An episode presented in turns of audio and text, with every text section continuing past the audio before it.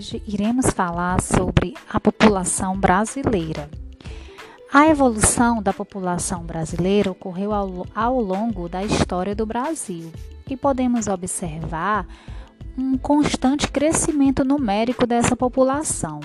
Tal crescimento não aconteceu de forma regular, pois em alguns momentos o processo foi acelerado, em outros mais lento. A distribuição da população pelo território também mudou, passando de maioria rural para urbana.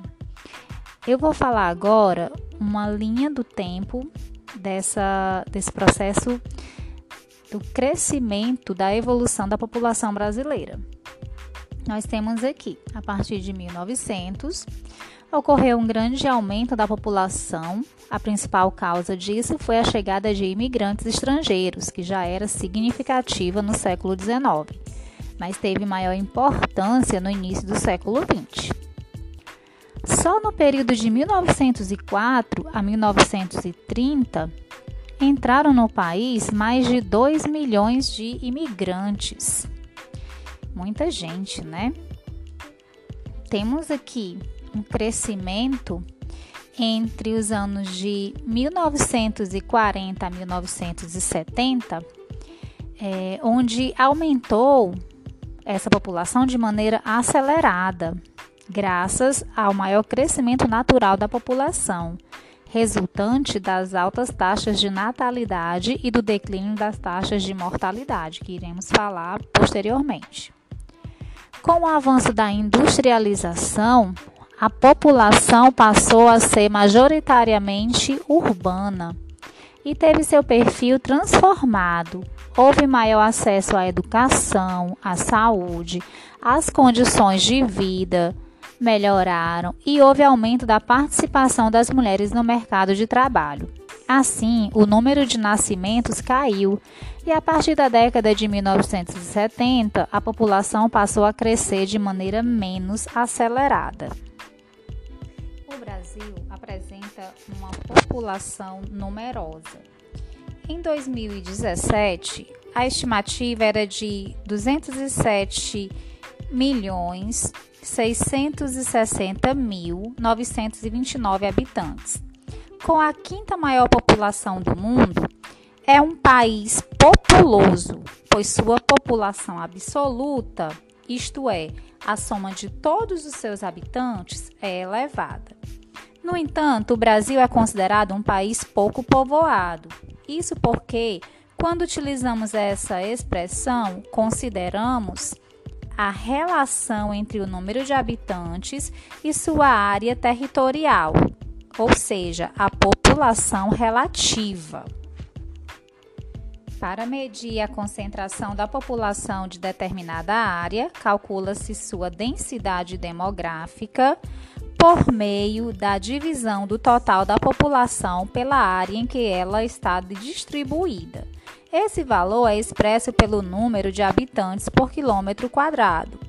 No caso do Brasil, que contava em 2017 com uma população estimada de 207.660.929 habitantes e uma área de 8.515.759 km², a densidade demográfica é de cerca de 24,4 habitantes por km². Podemos assim observar que o Brasil é um país populoso, no entanto, ele não é um país povoado. Em relação à distribuição da população pelo território, é encontrado de forma bastante irregular. Isso significa que a densidade demográfica é variável de acordo com a região. Há áreas no país, como a Amazônia, com menos de um habitante por quilômetro quadrado, e outras, como as grandes cidades, como no caso São Paulo, com mais de 1.000 habitantes por quilômetro quadrado. E as áreas mais povoadas do território brasileiro se encontram no litoral. Os europeus, africanos, asiáticos que emigraram para o Brasil, além dos indígenas que aqui já viviam, são os formadores da população brasileira. Entre os imigrantes que entraram no Brasil, podemos distinguir aqueles que vieram de maneira forçada, como os africanos, trazidos como escravos, e os imigrantes livres ou espontâneos. Desse grupo, os que mais se destacaram quantitativamente foram os portugueses, italianos, espanhóis, alemães e japoneses. A imigração contribuiu bastante para o crescimento da população brasileira. Nos anos de 1887 e 1930, entraram no Brasil cerca de 3,8 milhões de imigrantes, o que contribuiu para o crescimento populacional do país. Após 1930, a imigração decresceu, assumindo uma importância secundária no crescimento populacional. Entre os fatos que explicam essa queda, destaca-se a Lei de Cotas da Imigração, criada pelo governo brasileiro para restringir a entrada de imigrantes, pois estabelecia uma cota anual de 2% do total de imigrantes de cada nacionalidade que tinha imigrado nos últimos 50 anos. Recentemente, houve um aumento expressivo de imigrantes no Brasil, como bolivianos, venezuelanos, haitianos, angolanos, sírios, entre outros. Isso ocorreu em decorrência de vários fatores, como falta de oportunidades econômicas, instabilidades políticas, perseguições, desastres naturais, guerras, entre outros. A diferença entre a taxa de natalidade e a taxa de mortalidade dá-se o nome de crescimento natural ou vegetativo.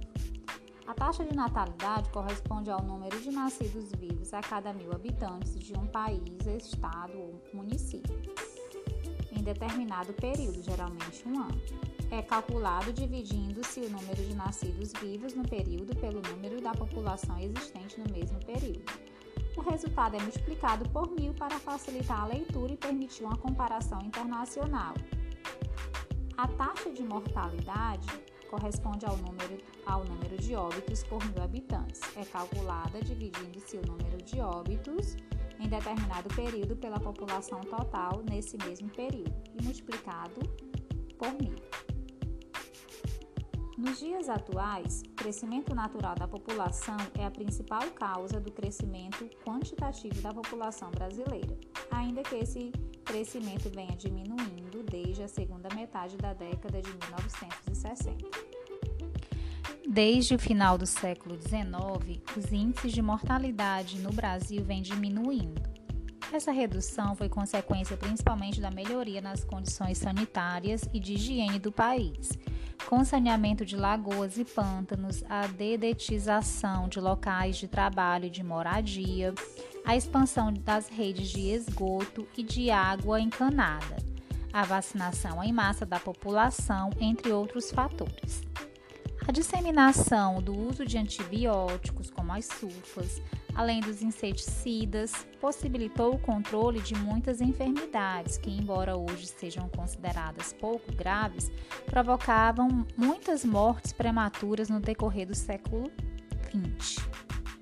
Na média geral, o índice de mortalidade caiu. No entanto, o índice médio não expressa precisamente a realidade do país, pois as desigualdades sociais são muito grandes e as taxas de mortalidade variam de acordo com a região do país e com o nível de renda da população. Em resumo, as regiões mais ricas têm menores taxas de mortalidade que as regiões mais pobres, e as classes de altas rendas apresentam, em média, índices de mortalidade menores do que os das camadas de renda mais baixas.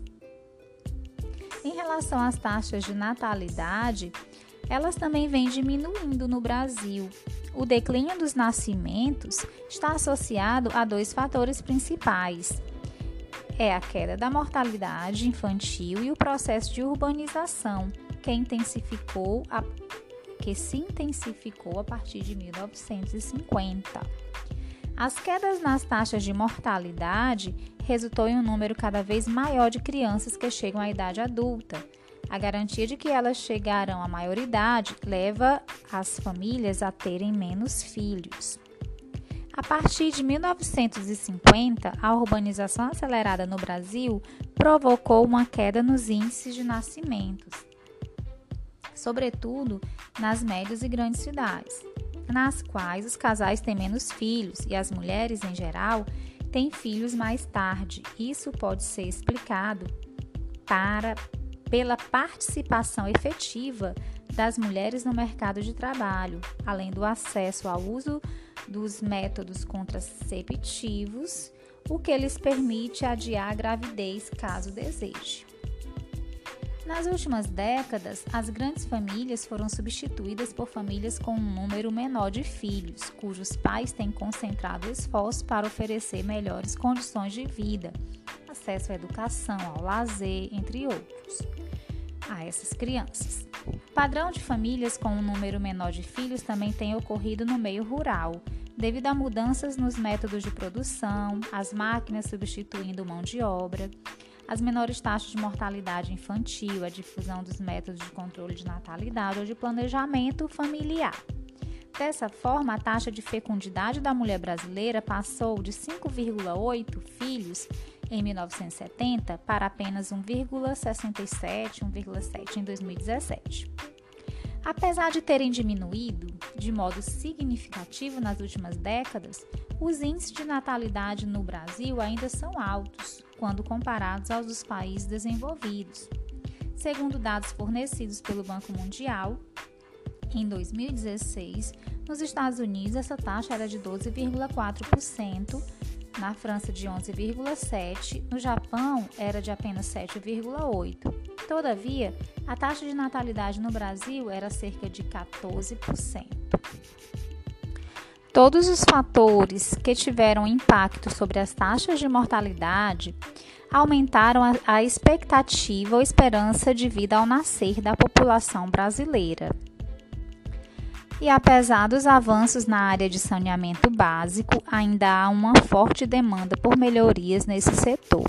No Brasil, em 2015, somente 50,3% da população tinha acesso à coleta de esgotos e apenas 42% dos esgotos eram tratados.